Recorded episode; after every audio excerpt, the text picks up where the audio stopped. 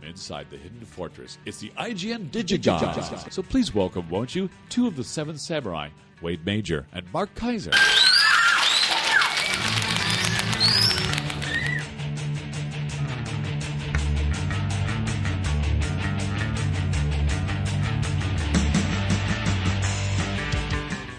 Oh man, Bob, who is the hip author of that incredibly cool intro?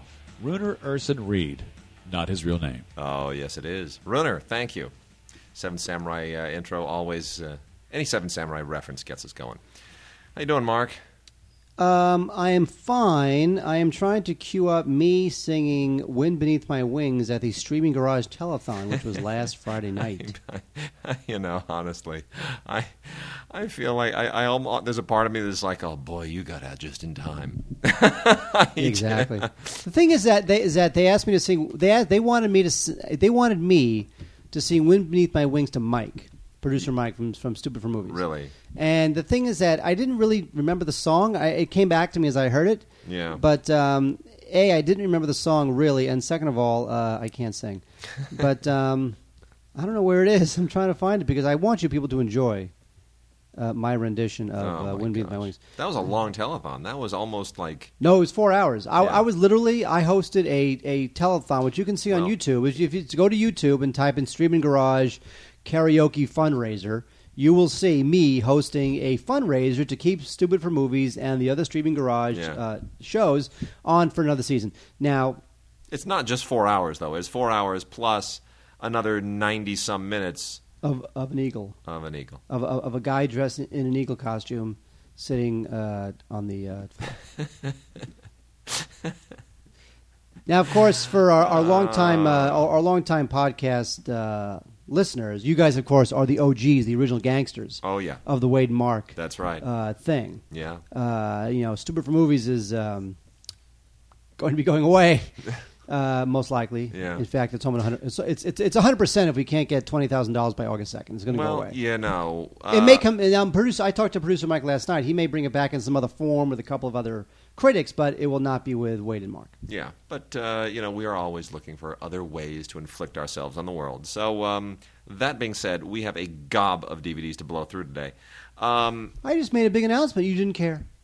the big announcement that Stupid for Movies is going away. Uh, that is true. Yes. Well, that is, there's a very, very Good chance. very, very, very, very good chance that But we're still here every week doing the podcast. yes, the podcast. That's a good Lives point. on. The podcast will not go away. Lives on. It will live on. It's not going anywhere. We enjoy Nope. doing it. We love doing it. It's all good with the podcast. But the uh, stupid for movies because we didn't get paid. The crew didn't get paid. We did every week for over a year without getting paid, which is okay. But once you start getting into year two of Yeah. nobody getting paid, Precisely. uh, it becomes a bit of a burden, and we all have other things we have to do. And if we're not getting paid, we have to start weighing what we should do versus what we shouldn't do. Exactly. And so we decided to uh, that Stupid for Movies is probably going to go away. The last show being uh, whatever it is. I think it's July 28th or something. Well, there we go. Anyway, that being said, uh, we're going to blow through some uh, some kid stuff and family stuff. It's the summertime. Kids are home. Parents are freaking out. They don't know what to do because the kids wake up and uh, they're not going to school. They have to be kept busy. So keeping the kids occupied. Wait, we're not done talking about the telethon yet. Huh. Because I had to sing at the telethon, Yes. which was last Friday. Right. I had, I was asked by Martha Oh, S. Martha S. is a long time, Yes, long-time fan. Stupid for Movies fan. Yes. Hopefully, she's a Digigods fan as well. Yes. Uh, Martha S. Hopefully you are. Uh, she had requested that I sing uh, "Wind Beneath My Wings" to Mike, and here's Okay. here- here's a piece of that. Are you ready? Yeah. Fine. The Heat, here the chorus, yes. Epic, says Mike Roberts. Sounds like a couple of drunk sailors, says Mike Roberts. This is uh, this is good television, Mark.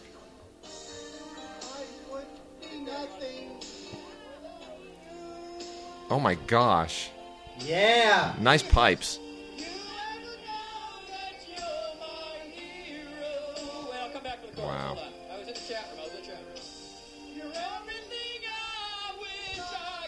be. Oh my gosh! Good way to spend a Friday night. I hosted that for four hours. That's it was good. four hours of karaoke. You should send that to uh, Jerry Lewis as an audition tape because he's not doing his telethon anymore. I know. He needs someone to step in. That that could be you. I know, poor guy. Yeah. It's finally over.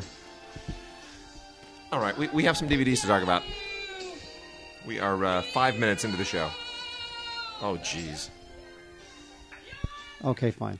Oh my Uh, gosh. I'm going to bump the mic as I put it back into its little holder. Please hold. Hang on. Wait. Don't stop the recording. I'm going to put this back Yeah. in as daintily as I can. Watch this. Ah, there we go. Dainty.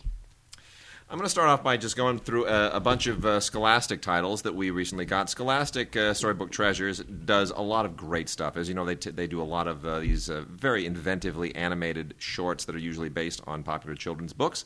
Where the Wild Things Are is one of the better ones. But uh, they do a lot of other stuff too, and uh, some of this is really, really fun.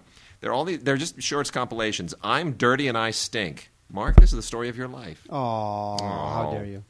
Uh, I this is- showered this week. this is great. This is uh, two DVDs and 12 stories. And it's unbelievable the people who narrate these things. Uh, you know, Forest Whitaker, Andy Richter. Um, it's just, it's, it's pretty cool.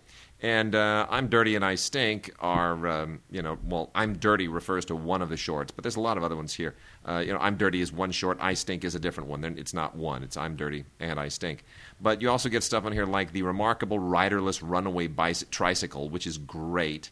Um, Bert Dow, Deepwater Man, is is really terrific as well. Uh, Fletcher and the Falling Leaves is really good, uh, and Johnny Appleseed. We all know the story of Johnny Appleseed, right? Uh, the Paperboy, very very good. Uh, the Beast of Monsieur Racine. I mean, just it's really fun. The, I'm Dirty and I Stink is just a, a, a fun title. Whatever you say, Wade. And then we also have Good Night Gorilla and more wacky animal adventures. This is 16 different stories. Elle Fanning is one of the narrators on this. Uh, Danny the Dinosaur, The Day Jimmy's Boa Ate the Wash. Isn't that funny? You've had a boa, haven't you, Mark?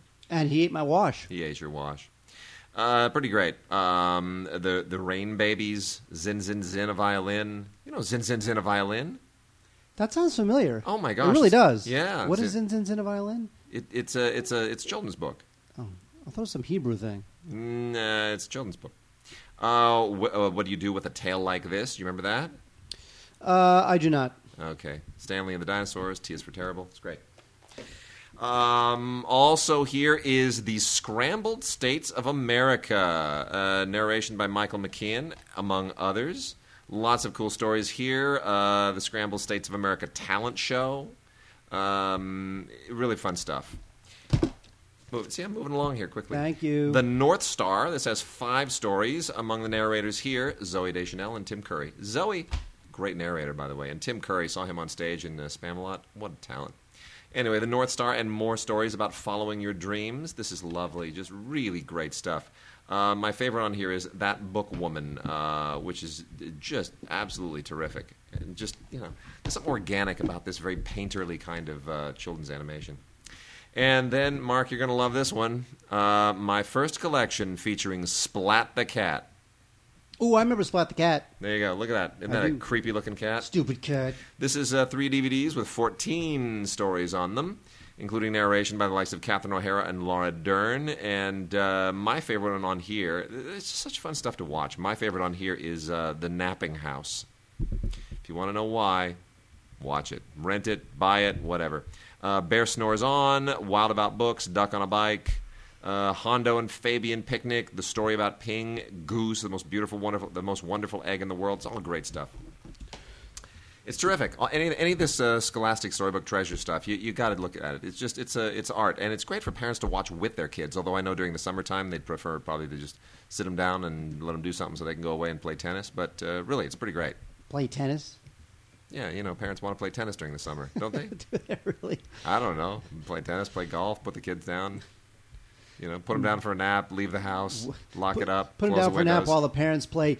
The plumber has come to visit. the postman always rings twice until the kids wake up. Uh, Disney has a bunch of uh, DVDs called Have a Laugh. Now, Yeah. uh, the thing with Have a Laugh is that these are based on actual vintage classic Disney cartoons, and they have been redone with uh, modern technology. Uh, which is unnecessary because the uh, early ones uh, look the best and are still the best, and I don't need to see classic Mickey Mouse and Goofy cartoons in CGI when we already have the originals. Um, we have uh, volumes three and four now on DVD, and uh, one disc set each, and uh, they they call them remix M I C K S. Oh, I get it. I get it. Ba-bam. Remix. Uh, I'm not a fan of these because again, I'd rather see the originals. Although you know what, I have to say that Disney is a little remiss on uh, on releasing all their classic. It is. A, you know what? It's interesting. Um, well, you know what happened is uh, when Eisner was at the at the head of the helm, at the helm of the head, um, they were releasing all those Disney uh, Disney archive things in those uh, tin boxes. The, the Disney Classic collection. Those are great. Those are terrific. But then Iger took uh, took the helm, and suddenly those aren't coming out anymore. It's it's bizarre. Now there's no more Eisner, no more Roy Disney. And, well, here's uh, the thing because they, they they probably they probably crunched the numbers and they realized how much they how many of those units they could sell as a DVD versus how many other Yeah. how many other affiliates they could sell the cartoons to. You can sell it to Netflix and and Hulu and Yeah, all these yeah, other crazy places. You can make money 18 different ways on those Bad shorts move. as opposed to just releasing it on a DVD where you just buy it once. I'm sure that's what they figured. bad move. Thank you. Anyway, uh, if you got a little girl, there's a, so a few options to keep little girls busy. Madeline and her friends. Uh, Madeline, of course, is one of the uh, is a classic book series and uh, semi-classic cartoons. Uh, they've got six adventures in here, one of which is very dear to my heart. Now, Madeline and the Big Cheese and the Talking Parrot and the Missing Clown and the Singing Madeline Singing Dog and all. don't care much about those. But uh, Madeline and the Soccer Star, I'm all about it because you know what? As I speak, the United States won one of the most extraordinarily contested women's uh, professional soccer games in uh, in history, beating Brazil. You know why it was contested? That was because some people thought it was interesting. It- no, And this that's was very contested. I- I'll, I'll what you thought this. soccer was interesting? I'll It's just say this: the officiating this game was was egregious and quite possibly corrupt. Oh yeah. So uh, now, unfortunately, I have to root for the U.S. over France, and that's tough because those are my two favorite teams in the world. Anyway, Madeline and her friends. Watch Madeline and the Soccer Star. Also, if you um, if you still have any tolerance whatsoever for uh, the likes of well, it's not exclusively Dora, but uh, Summer Vacation is uh, is highlighted by Dora. Uh, this is a Nickelodeon thing, and uh, you get a, you get Dora the Explorer, Baby Crab, uh, Panchita and the Prairie Dog from Go Diego Go, which is of course a uh, Dora spinoff. Summer from Yo Gabba Gabba, the Hula Duck Dance Party from Ni Hao Kai Wonder Pets episode Save the Hermit Crab, Save the Dolphins, and Blues Big Car Trip from Blues Clues. If these shows mean anything to you, uh, you're going to love it. But uh, I saw the. Um, the uh, Saturday Night Live spoof of Dora, and I can't watch it anymore. It's just uh, not funny in in the wake of that. I didn't need to watch that skit to not watch Dora the Explorer. Uh, we have uh, two DVDs from the Yo Gabba Gabba people. You know, I don't like Yo Gabba Gabba because I hate all that stuff, and I don't have kids. But Yo Ga- Ga- Yo Ga- Ga- Gabba Ga- Ga- Ga- Gabba is interesting because you know the history of Yo Gabba Gabba. It was developed by these two these two dads. These two dads who had no TV experience. They were just I hate some that. random dads, and they were they didn't like the state of children's programming. They decided to create their own thing. Right. I'm sure one of them knew somebody because you can't get into uh, a, a, you know a network executive office without Right. some connection. Uh, but they got it made, and uh, "Party in a Box" is a uh, is a is a down dirty, cheap and easy compilation of three separate Yo Gabba Gabba DVDs: Clubhouse Birthday Boogie and the Dancy Dance Bunch. Oh well, there, there you go. Well, That's that it. Gosh, and then the other a- one is um, Circus, which is a uh, compilation of four Yo Gabba Gabba episodes: Flying, Fun, Treasure, and Circus. So if you like Yo Gabba Gabba, then uh, you're crazy. Well, uh, rounding out Dora, we got a big box of Playdates 2. This is a sequel to the big box of Playdates, the previous one. Uh, summer Vacation, Sisters and Brothers, and we love our friends. We love them. Uh, this is, of course, more of the same. Dora, Go Diego Go, Blues Clues, Wonder Pets, uh, Ni Hao Kai Lan, the, uh, all the same stuff.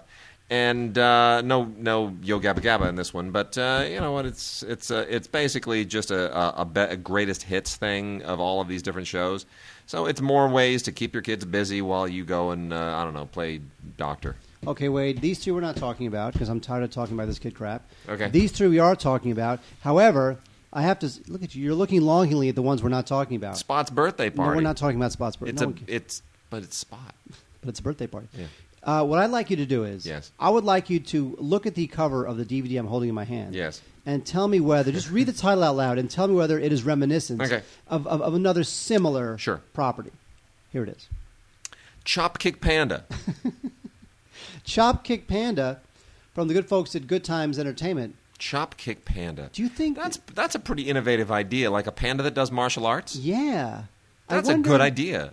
I, I you know what? I'm surprised nobody's done that before. There was a movie I think it was called Cars, and it had a ch- it had a panda. Uh, no, wasn't Cars. No. Monsters Chop- Inc. No, Chop Kick Panda. Hmm. trying to think. Secret of NIMH. No. Pinocchio.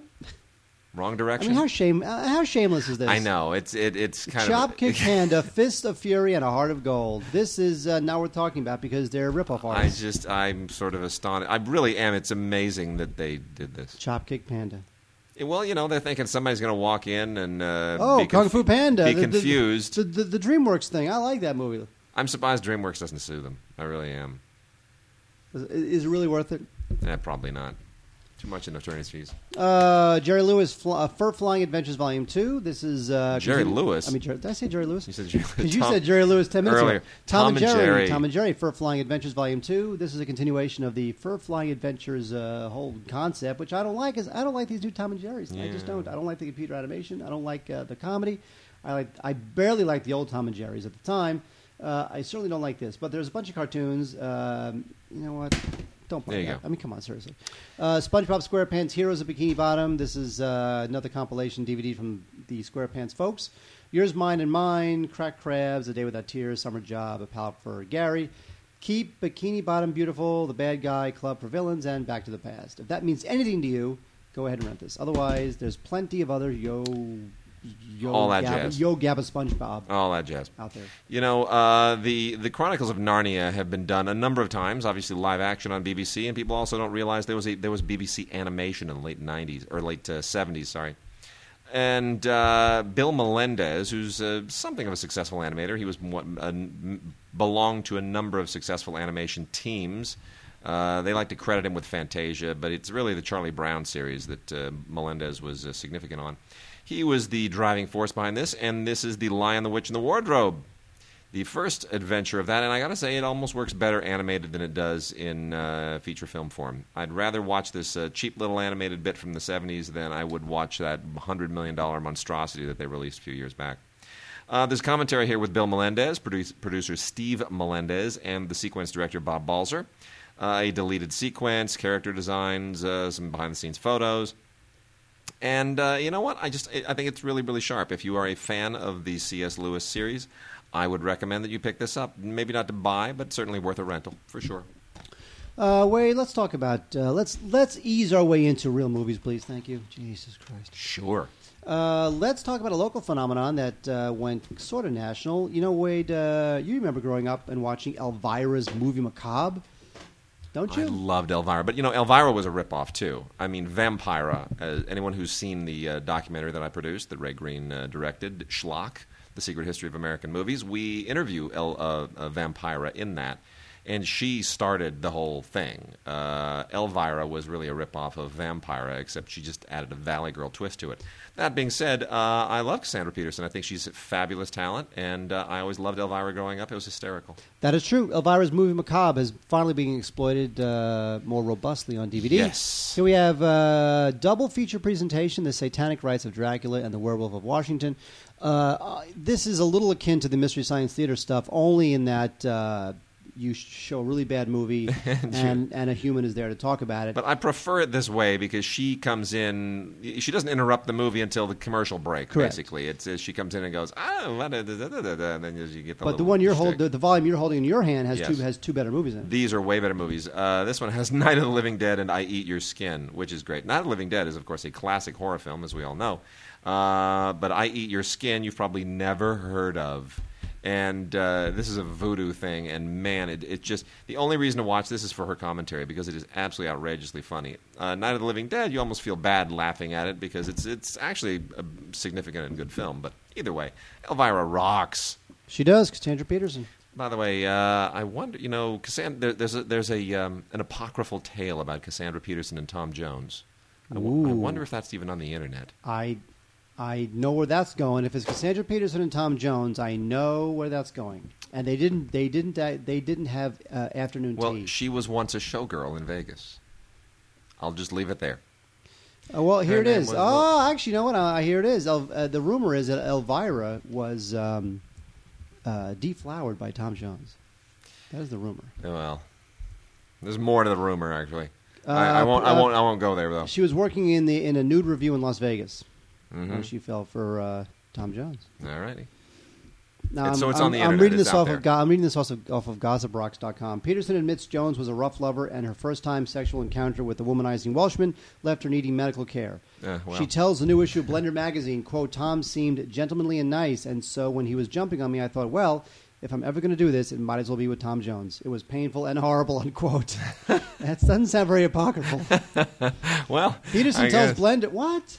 Peterson tells Blender she needed stitches after the sex session was over, but the worst pain was yet to come. She adds, "quote I thought for sure we were going to run away together and get married. I went backstage to see him the next night, but he was with two uh, he was with two of his background singers, and was all over them. I was disgusted.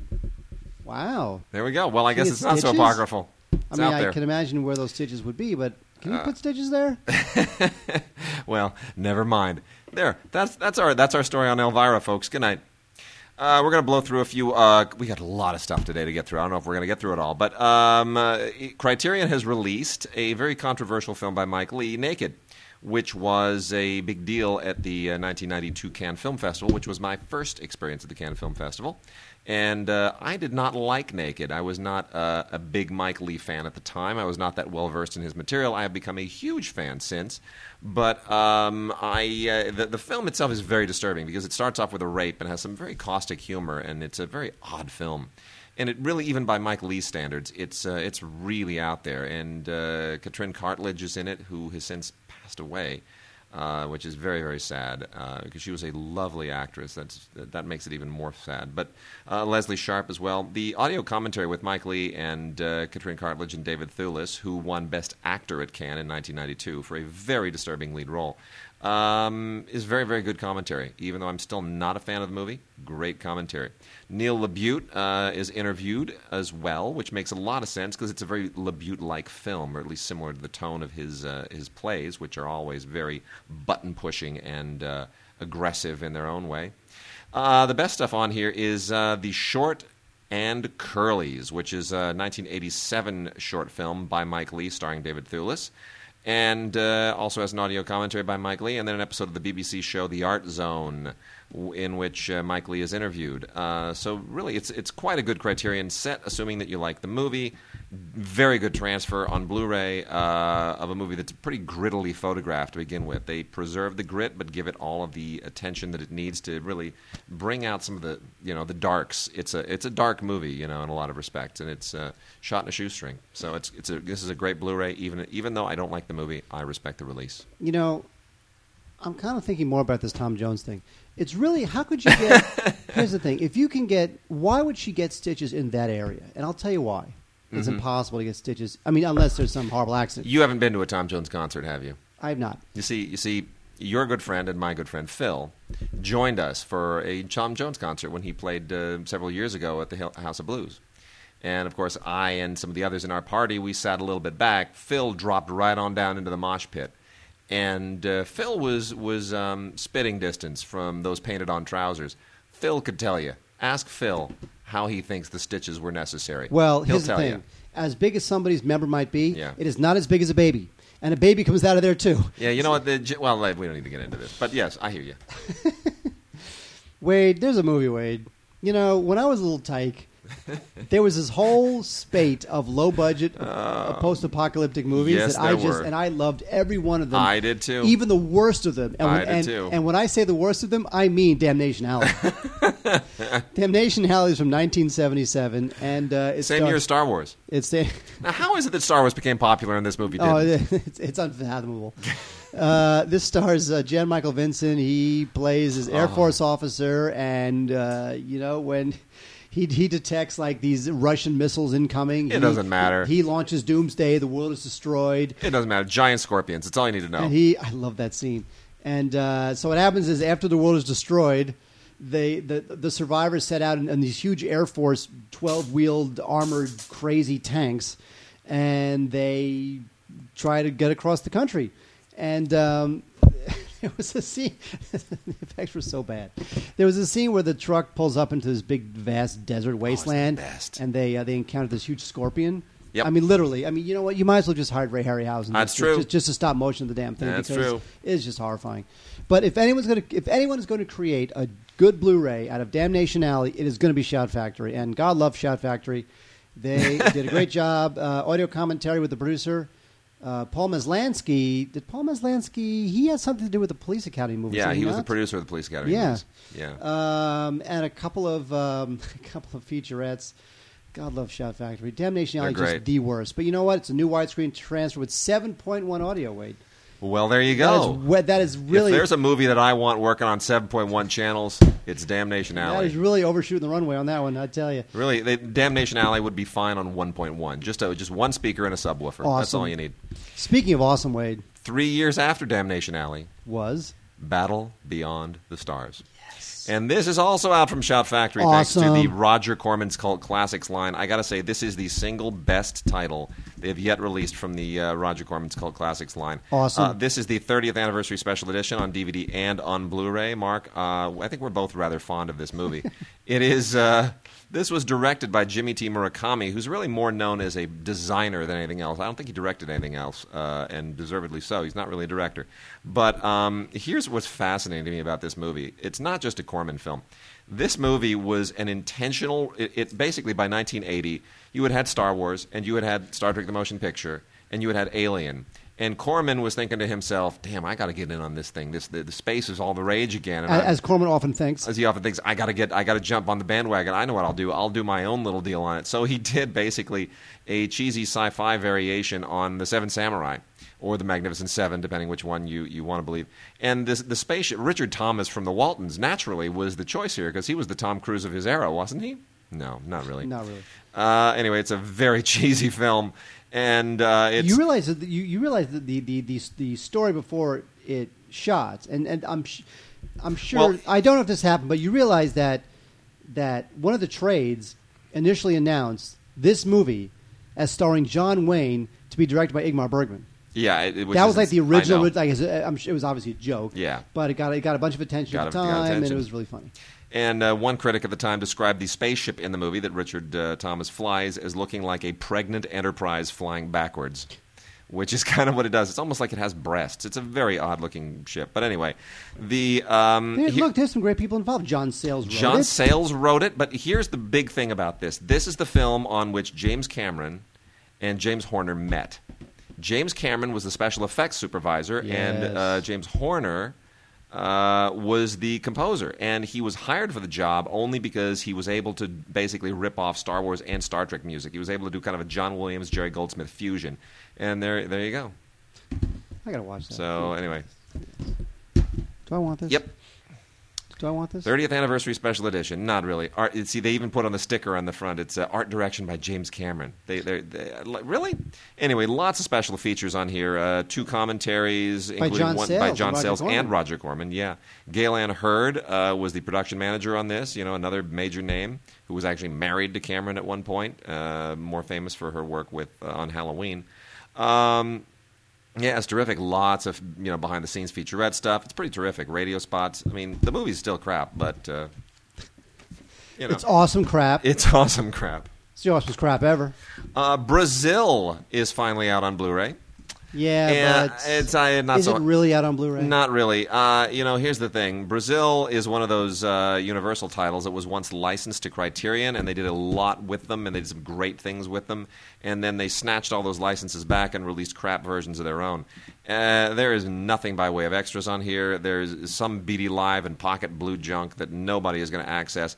It is a very, very mediocre Blu-ray transfer, and I would recommend, frankly, that you stick with your Criterion Collection DVD and uh, and boycott this. It's nice to have on Blu-ray, uh, but the Well, Cri- Criterion is they're re-releasing Criterion has on Blu-ray three anyway. different. They have three different versions in the Criterion uh, DVD, and uh, it's not Blu-ray, but it's you know the extras and all the stuff that's on it. It's much much better, much more uh, comprehensive, especially considering the troubled history of this movie. Well, here's the thing. I mean, do, I I wonder if this is going to mean that uh, that Criterion will not because Criterion's going back and re-releasing all their DVDs as Blu-rays. They're in the process now, but they can't release this but one they on can't Blu-ray. release that because obviously it's yeah, rights. they'll have to. They'll have to have an arrangement with Universal at some point, which I hope they do, because other studios are starting to do that. Yes, and and hopefully, Yeah. well, here's the thing. It can go either way. hopefully nobody will buy this Blu-ray. Yeah. So when Criterion approaches them, they'll say, "Look, let us do it. We'll do it right." Yep. Or the studio might say, "Well, we released it already. Nobody bought it. Why should we give it to you?" Yeah. I'm hoping well. the studio says, "Take and do it right." Silent Discoveries is from the uh, the Kit Parker Library, and VCI has the license to release all of that stuff. And uh, this includes After Six Days and Yesterday and Today. Uh, the uh, After Six Days, if you haven't heard of it, is a 1920 silent film, runs about an hour, and uh, it was a it was a hugely hugely expensive biblical epic at the time. It was uh, considered to be the the most expensive film ever made. You know, I'll go. It's it's basically the Old Testament on film, um, and uh, it's kind of it's kind of a. a a mystery as well. The uh, original copy no longer exists, so this is transferred from a 16 millimeter, and uh, the film itself is is a bit of a peculiar artifact because very little is known about it. And then the other thing on here is Yesterday and Today from uh, 1953. This is also about an hour long. And uh, this is kind of a, a look back at the original silent era. Um, the you know kind of rare stuff here and there. It's if this sounds like a hodgepodge, it actually is. This is clearly an attempt to take some things that Kit Parker had lying around in the library and didn't really know how to release or uh, market them, and uh, they throw it together in this little twofer that has, of all things, the uh, the famous bullet in the eye of the moon shot from Méliès's trip to the moon, which is not that significant uh, in uh, isn't really germane to this, but it catches your eye because you recognize it. So uh, it's, it's middling. If you can rent this, uh, you know this it's interesting. They it certainly you know has some kind of curiosity value. But what we really want to push is Buster Keaton Short Films Collection, 1920 to 1923. Yeah, this is Buster Keaton in his prime. Kino has released. Kino, of course, has all the Keaton stuff, and they have released this on Blu-ray and on DVD. And uh, there are a lot of great shorts on here. Now, Keaton's features are the ones that people tend to really, really focus on because they are masterpieces. But there are there are some really interesting shorts where he's honing his craft. Most of them from uh, about 1920, 1921. A few of these are from uh, 22 and 23. Uh, but the really good ones are like you know uh, Hard Luck, The Pale Face. Uh, the goat is really famous. The goat shows up on all kinds of compilation compilations. The Balloonatic. Well, this has this has the one where um, it's the famous shot where where Keaton is standing in front of a house. Yes. He's he's maybe twenty feet in front of the house. Yeah. and the entire front facade of the house collapses. And he goes. But he's to the window. standing in the hall in, in the in the hole where the window is. Yes, which which Jackie Chan uh, imitated in uh, Project A Part Two. Yes, that's in this collection. Yes, it is. It's a great collection. Maybe I do want this. It's a Maybe this. great collection. Maybe I do It's want got, this. It's got a lot of great extras on it. Uh, booklet, uh, visual essays on the uh, various locations in the film, um, alternate uh, shots for some of the films, stuff from the cutting room floor, a 1922 film uh, with cameos by Keaton and Charlie Chaplin called "Seeing Stars." Um, it's, He- he- here's the thing, though. it's really a, a great. It's a great little collection. It is great. Uh, you know, I have to say that although all these shorts have been uh, remastered, they've not been totally restored. No, so they still have uh, marks there and is scars some and marks debris. on them, Yeah. and some of these maybe were 16 millimeter yes, conversions. Or Very whatever, true. and Very true. so it's not perfect, but it's great. And uh, real quickly, a couple of films that uh, I think have some kind of nostalgia value. Glynis Johns looking now. Look, look how luxurious she looks on the cover of this. You look at this Miranda. Oh my gosh, who's that hot woman? Look how gorgeous she is, that, right? that looks like that was taken from some golden age glamour era. but you realize who that is? That's That- Glynis Johns. yes, Glynis Johns, as in the mom in Mary Poppins. Votes for women. she's hot. Na, na, da, da, da, petticoats. That that Glynis Johns. Um, she's the ultimate catch. She's in this with uh, Googie Withers and a lot of people you've never heard of. Um, Miranda is a movie from 1948, uh, nearly two decades before she wound up in uh, Mary Poppins. So you can understand that she's a very different actress at the time. Um, and uh, what I find absolutely fascinating is that the film also stars David Tomlinson, the same David Tomlinson who would play her husband in Mary Poppins 20 years earlier. What the? Who knew, right? Who knew? Anyway, no, this is uh, this is an okay film from 1948. It uh, not great, kind of a programmer at the time, but it's a, it's another one of those little VCI classics that they uh, they like to release from time to time. And then uh, Sarah Miles is very very good in I Was Happy Here. Um, this is the Sarah Miles that I tend to be fond of because she was once married to Robert Bolt, the uh, screenwriter of uh, Lawrence of Arabia and. Uh, Everything comes back to Lawrence of Always Arabia. comes back to Lawrence of Arabia, and of course Ryan's Daughter, which she starred in, and which Bolt wrote and uh, Lean directed. Um, this is a lovely film, a lovely little kind of uh, angry young man type film from 1966. Basically, the travails and romances of a, uh, a young Irish girl from Limerick. Uh, and uh, you know who goes to London and then back again. Limerick, of course, is where all depressing things in Ireland are based. It, it seems like every time I see an Irish movie, they talk about "I'm a Limerick man." It usually means I'm an alcoholic who abandons my wife and children and make them live in squalor and misery. Limerick is just associated with everything horrible in Ireland, but. Uh, this is a lovely film, beautifully photographed, uh, really kind of a nice discovery. So, uh, good move here, VCI. Good move. Um, Let's do movies. let's do movies. Do new movies. Wait, enough with the old crap. It's not much by way of new movies this week, I gotta say. That's all right. We'll take what you got. Rummage through the pile. Okay. I mean, nothing could beat Damnation Alley. I admit that. Because in, in, in, in Damnation Alley, they're Tell oh, I like this movie. I know you do. I want it. Me want it. Can I have this? Yeah, of course. Yay! I was absolutely thoroughly delighted by Rango. I think Rango is awesome. Johnny Depp, Gore Verbinski. You know, there was something about Gore Verbinski's sensibility that's just a little bit off, but it's never not mainstream. I just think he's a smart filmmaker. Uh, frankly, the films I've the films of his I've liked the least are the uh, Pirates of the Caribbean films. I was a big fan of Yep. uh, the Mexican and uh, big I fan like The of Mexican. Uh, yeah, I'm a big fan of uh, the Weatherman, and Yeah. I'm a big fan of Rango. Weatherman's a good movie. It is a good movie. One of Ni- Ni- one of Nicolas Cage's last actual performances. Yeah. Uh, Rango is with Johnny Depp, and he's terrific, playing sort of a uh, a lizard a lizardly riff on Hunter S. Thompson, and uh, he's a lizard who uh, goes to this western town that's dry as a bone and needs water, and he's got to save the town folks. And I just thought this thing was terrific. Uh, DVD combo pack.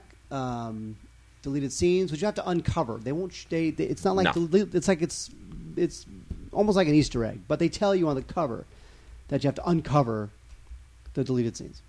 And uh, there's a storyboard picture-in-picture deal, which is always, I guess, fun for two seconds.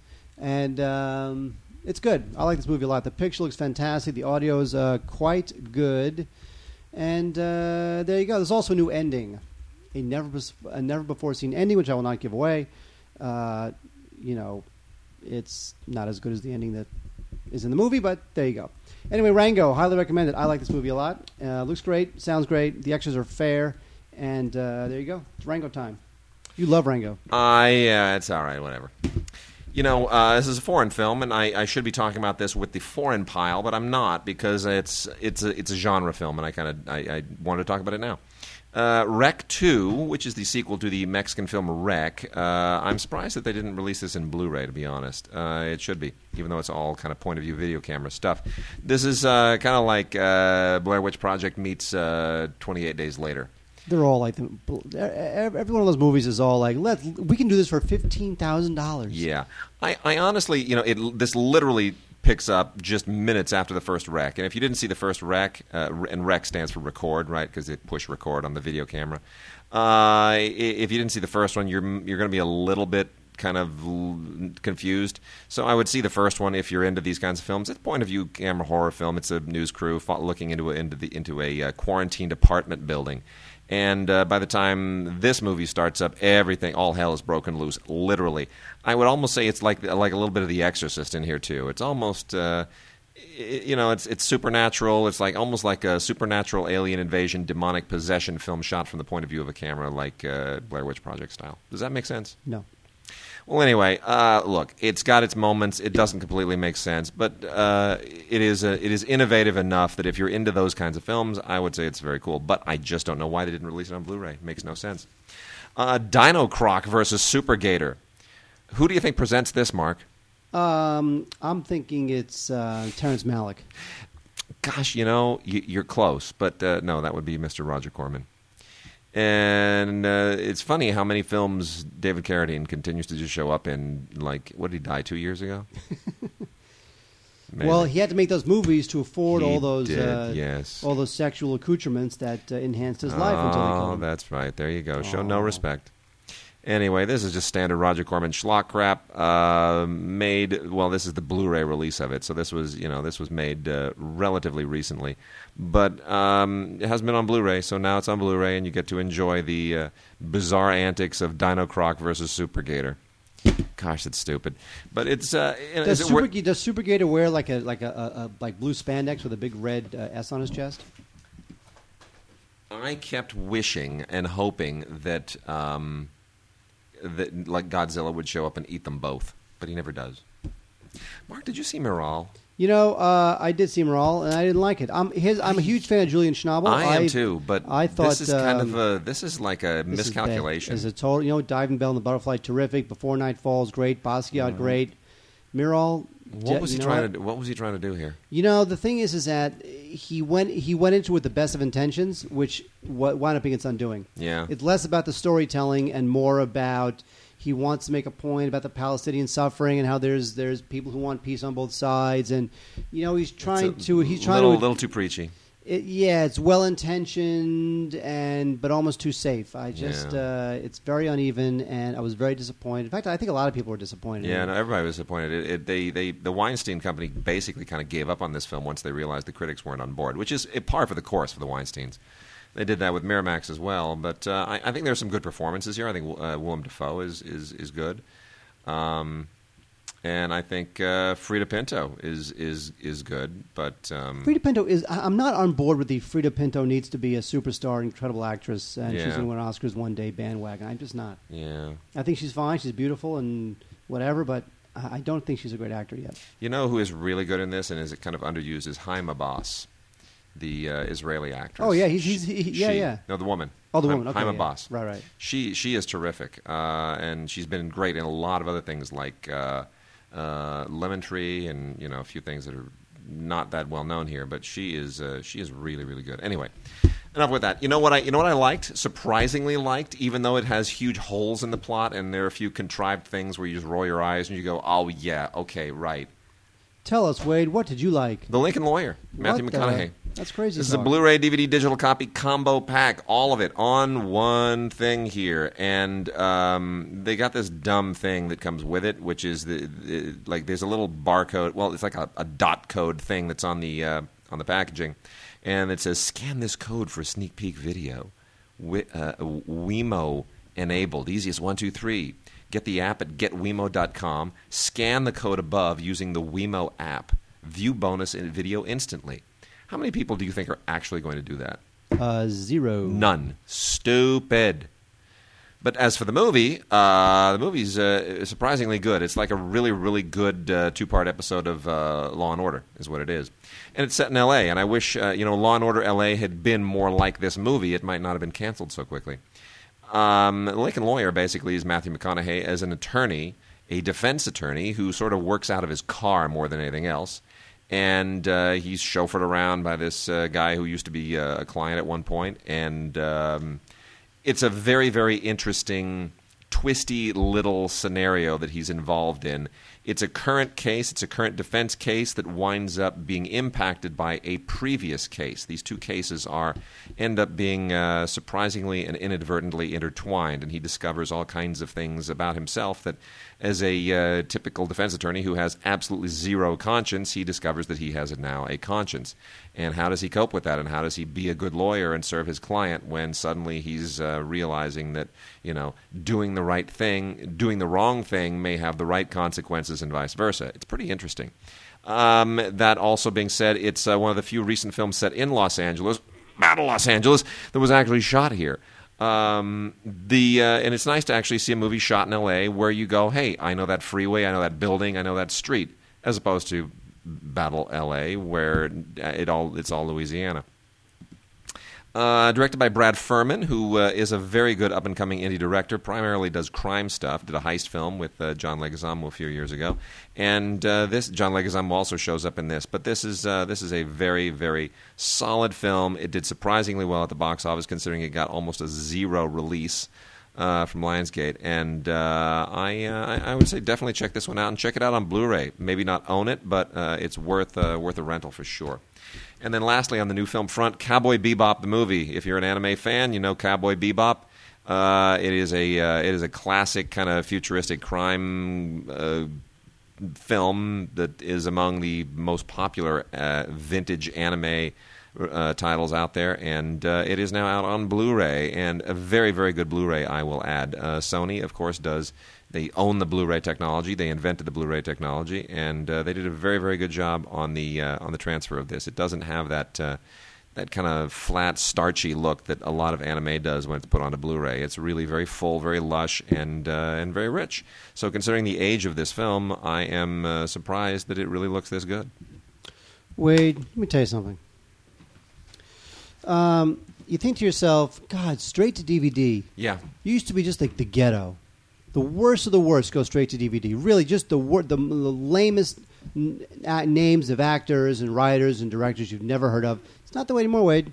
Now I'm only saying this because it Yep. comes. I'm saying this even though it comes out in September. But Wade, there's a movie starring Bruce Willis. Okay, Bruce Bruce know. Willis, I know. Ryan Phillippe, who starred in, in an Oscar-winning Best Picture, I know, I know. and uh, Curtis uh, Fifty Cent Jackson, who continues to get work on all straight to DVD stuff. This it's called Setup, and uh, it's it's Righteous Kill in 88 minutes, which means I wonder if it's um, wonder if it's uh, Millennium Boy. of course, it is I'm sure it's Avi Lerner. Avi Lerner. I mean, literally, Can you believe that this Mark is Bruce Willis and Ryan Phillippe. I mean, going straight to DVD. Mark Gill is now head of Millennium? I know. I but here's the thing: is that could that be good? Uh, no, that's not good. could he turn it? Could No, could, that's has- not good. So he he has not been given a charge to turn that place around. I don't think so. I think Mark Gill needed a job, and I- and I hate to say that because I I think the world of Mark Gill because you know this is a guy who started with Miramax, then was given the chance to run Warner Independent, but given no freedom to make creative choices. Left Warner Independent when they shut it down, which was horrific.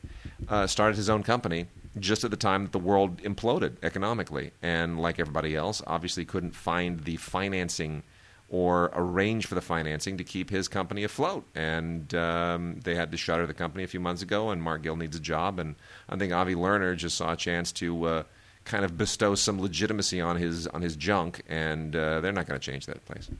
What I don't think that's a charge to turn it around. I can't imagine Gill saying, "I I am so happy I have this job." No, I, I my guess is that Gill is going to be there for the for the interim until a better job comes along somewhere else. Right. I don't think he's he's there for the long haul. I think he's there to uh, maintain some connections and just stay relevant and and do that thing. I hope so.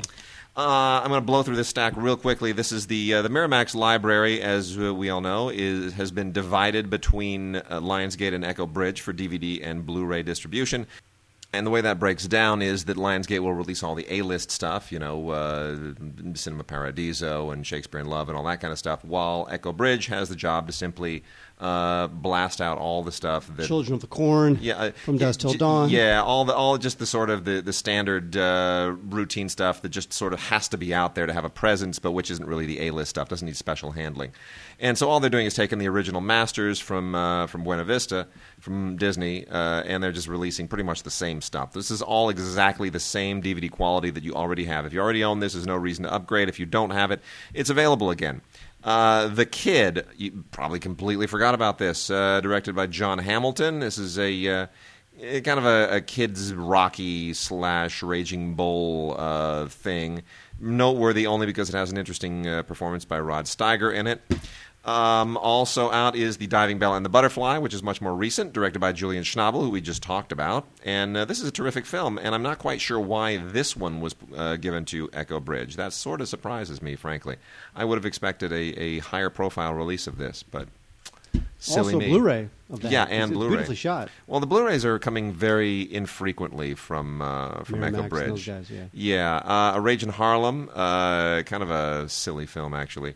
Uh, this was uh, directed by Bill Duke, who of course is a very successful actor. But it was this is kind of like you know, let's tell the story of uh, Harlem gangsters from the point of view of uh, of you know black Harlem gangsters. Uh, this is all right, you know.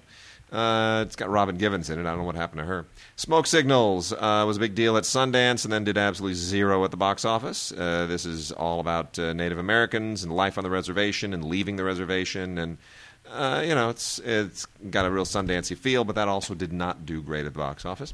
Welcome to Sarajevo, the uh, Michael Winterbottom film that was at the Cannes Film Festival in 1992. Uh, we love Michael Winterbottom. we love Michael Winterbottom. Uh, already talked about the 1992 Cannes Film Festival previously, and yes, this was another one from that uh, same selection. And this is a great film. Uh, again, I, I think this, if this had been a, a bigger hit at the box office, it also would not necessarily be in this bunch. But this is a really good film, and if you don't, if you've never seen it, now is the time to see it. It's all about journalists in Sarajevo during the Balkan War. Uh, Woody Harrelson and Marisa Tomei are very good in it, but it's basically Stephen Dillane's movie. Stephen Dillane is magnificent in this film, and it is uh, it's it's really very timely, almost more timely now than it was at uh, time of its release.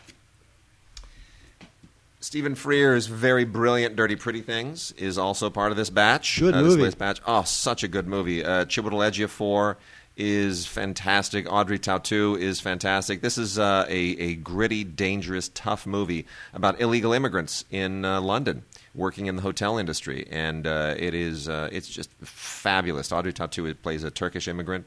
Um, uh, Chiwetel plays a Nigerian immigrant, and uh, it it really is an excellent, excellent film, beautifully directed, just terrific character stuff. Love it. This is a great film.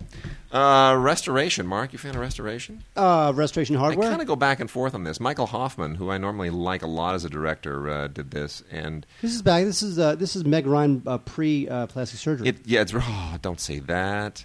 This is Meg Ryan and Robert Downey Jr. incredibly miscast in a gorgeous, in an otherwise gorgeous film that is all about the Restoration period. If you don't know that, I'm not going to give you a history lesson, uh, but it is about the restoration of the monarchy in England and uh, how it sort of changed everything, how it set the stage, helped set the stage for the Renaissance and a lot of other things.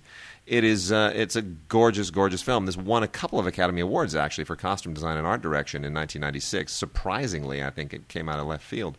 Um, another film that Miramax didn't give a great degree of support to, but it is actually a very, very good film. I almost feel like I want to watch this again. I haven't seen this in a while. I should watch it again. But boy, I'll tell you, Meg Ryan, Ryan and Robert Downey Jr. are incredibly miscast. David Thewlis, uh, by the way, from Naked, also shows up in this. He's cool. He is cool. Four Rooms, uh, boy, this was a misfire. Uh, Four Rooms were was a film, four separate films that all take place in different rooms in the same hotel. Each is a little film directed by Allison Anders, Alexandre Rockwell, Robert Rodriguez, and Quentin Tarantino. Two of those people are still relevant filmmakers. Uh, and it's sad because Allison Anders is terrific. But the movie itself, unbelievably uneven. Marisa Tomei bops into this as well. And there's a whole ton of people. I mean, it's a huge cast, and they show off Madonna on the uh, packaging. But uh, you know, it's a, it's a it's a the only person who is uh, in all of them is Tim Roth as the uh, the bellboy, the uh, you know whatever you call him, the bellhop. He's the only one that shows up in all of them. I, I don't know. It was a cute idea, but it just did not work. Um, the last batch here, Full Frontal, Steven Soderbergh film. Uh, Oh, yeah. I actually, you know, he sh- he shot this just like with That's like one of his first. That that's one of his first one for me, one for them. Films. Yeah, it was. I thought there's a lot of great stuff in this, and a lot of really uneven stuff. Uh, I'm. Um, I, I, I should probably watch it again because I, I have very fond recollection of it, but I, you know, and like Nicky Katt is hysterical in this. Oh, yeah. Nicky Katt, who, who is just such an underrated character actor. He, he's playing Hitler in this weird stage play somewhere out in the hinterlands of Los Angeles. It's outra- his stuff is outrageously funny. The uh, the Julia Roberts stuff uh, and uh, with Blair Underwood, I'm a little less uh, impressed by, but. Uh, a very interesting experimental film from uh, Steven Soderbergh. Very, very. Uh, Catherine Keener, I remember being very good in this too. Um, Glory Daze. Uh, Gads, forget about this one. This is just uh, real misfire. Yeah, this Oh. is not. Uh, Sam Rockwell, uh, Ben Affleck, way too young. It's just this. Wow, this thing came and went, and deservedly. Uh, forget about this. Bury it. Not worth watching. so That's Byron, so Byron to burn. That'd be a Burn that one. Da- Glory Daze, D A Z E. An Ideal Husband is fabulous. This is an unbelievably great film. Uh, it has fallen between the cracks. Oliver Parker, who's a very successful stage director, did a, uh, a great film adaptation of uh, Twelfth Night some years before this. Directed this beautiful adaptation of, um, of uh, Oscar Wilde's famous play, An Ideal Husband. And it is wonderful. It's a great cast. Uh, Cate Blanchett, uh, Rupert Everett, Minnie Driver, Jeremy Northam, Julianne Moore. It is delightful. It is funny. It is true to the source material. You, if you haven't seen it, you got to get it. Oh, another Frears film, The Grifters. which everybody really fond of. Uh, Jim Thompson uh, wrote the novel, and uh, Scorsese produced this, and it's. You know what? It, it's a I love. This is a great movie. it's a great movie. really I'm just surprised that this is not getting the uh, special edition treatment. That's the thing too. I, I, I'm really shocked that they're just kind of spitting this one out without uh, really, really. I, I don't think that the current owners of the Miramax library, Ron Tutor and his partners, I don't think they really know what they have. I don't think they really know how to exploit this library. They are missing opportunities here, like left and right. I agree. You know I mean, what? honestly, I'm looking at some of these titles and I'm just thinking, really, you're just you're just taking the, the original masters from Disney and you're just re- reissuing that Blu-ray and just do, not even on Blu-ray. Look at that. like reissuing it on DVD and just doing nothing else with it. yep, that's it. Terrible. Uh, Little Buddha was a horrible misfire by Bernardo Bertolucci, who had been on board to do a version, a biopic about the Buddha based on a script by Robert Bolt, which I have read, by the way. the Robert Oh, Again with Robert. again with Robert Bolt, and uh, nobody has yet made the Bolt screenplay, even though it is positively brilliant. I, ju- I just don't know what the problem is. Like Jason Lee was the last one attached to, to star in that. They had uh, uh, Godfrey, uh, what's his name? Gilbert Godfrey. no, uh, the the the cinematographer, the Koyaanisqatsi guy, Godfrey. Oh, Godfrey Reggio. Frick, Godfrey Reggio was going to direct it, and that went nowhere. Uh, anyway, so Bertolucci went and made his own film with uh, Keanu Reeves, which is just terrible. Little dude. It's Little Duda is what they called it. It's just terrible. Why would he do that? Uh, beautifully shot, but my gosh, Keanu Reeves is horrible in this. So that's out again. Albino Alligator, directed by Kevin Spacey, who is currently on big screen as uh, a as the psycho boss in uh, Horrible Bosses. Um, this is Kevin Spacey doing a little noir, and uh, it's okay. It ain't great, uh, but it's Gary Sinise is very good in it. Matt Dillon, Faye Dunaway also star. Uh, Beautiful Girls, also with Matt Dillon, and a terrific cast of uh, of lovelies, except for uh, Rosie O'Donnell, who I just can't tolerate on screen anymore because she's just loud and obnoxious. But it also got Uma Thurman, Mira Sorvino, Michael Rapaport, uh, Lauren Holly, Natalie Portman. Quite nice. Not a great film, cute film, uh, directed by the now deceased and very very missed Ted Demme. That is true. That's unfortunate. And then Christopher Lambert with bleached hair doing a version of Beowulf that never got a theatrical release, and rightfully so. It's just silly straight to video crap, but uh, it's better than the 3D motion capture Robert Zemeckis Beowulf, which is just an absolutely horrible abortion. And then lastly, uh, Echo Bridge also threw a bunch of these things at us. Uh, these are compilation packages. Uh, these are non Miramax films, but the Doll series, Demonic Dolls, Worry Doll, Dangerous Worry Dolls, and Doll Graveyard along with uh, the 10 movie kids pack, which is just a whole bunch of stuff that uh, they already have in their library. It's all family film stuff like Undercover Angel, Pony Express, Rider. Again, it's summertime, good uh, babysitting material. Sit the kids down, go play tennis or play doctor or whatever else it is you're going to do. Uh, with that, we're gonna we're gonna finish some of this other stuff next week. We got some great foreign titles and some great television titles that we will uh, will dive into next week. But we are running out of time right now. So, Mark, uh, we're uh, any anything else on your horizon other than stupid for movies? Uh, no, but we're going to find out next week which which uh, which season, which season one TV series Yes. uh, did I go out with their script supervisor? Oh, really? I went out with the script supervisor. A couple dates. I liked her. She was really cute, but she didn't like me in the end. Uh, of an NBC show that has since been canceled and is now on DVD. Well, that'll Who, be. could, who would that be? Ooh, What, that's what canceled NBC show did Mark date the script supervisor? Ah, what a tease for What a tease that is. And she was cute.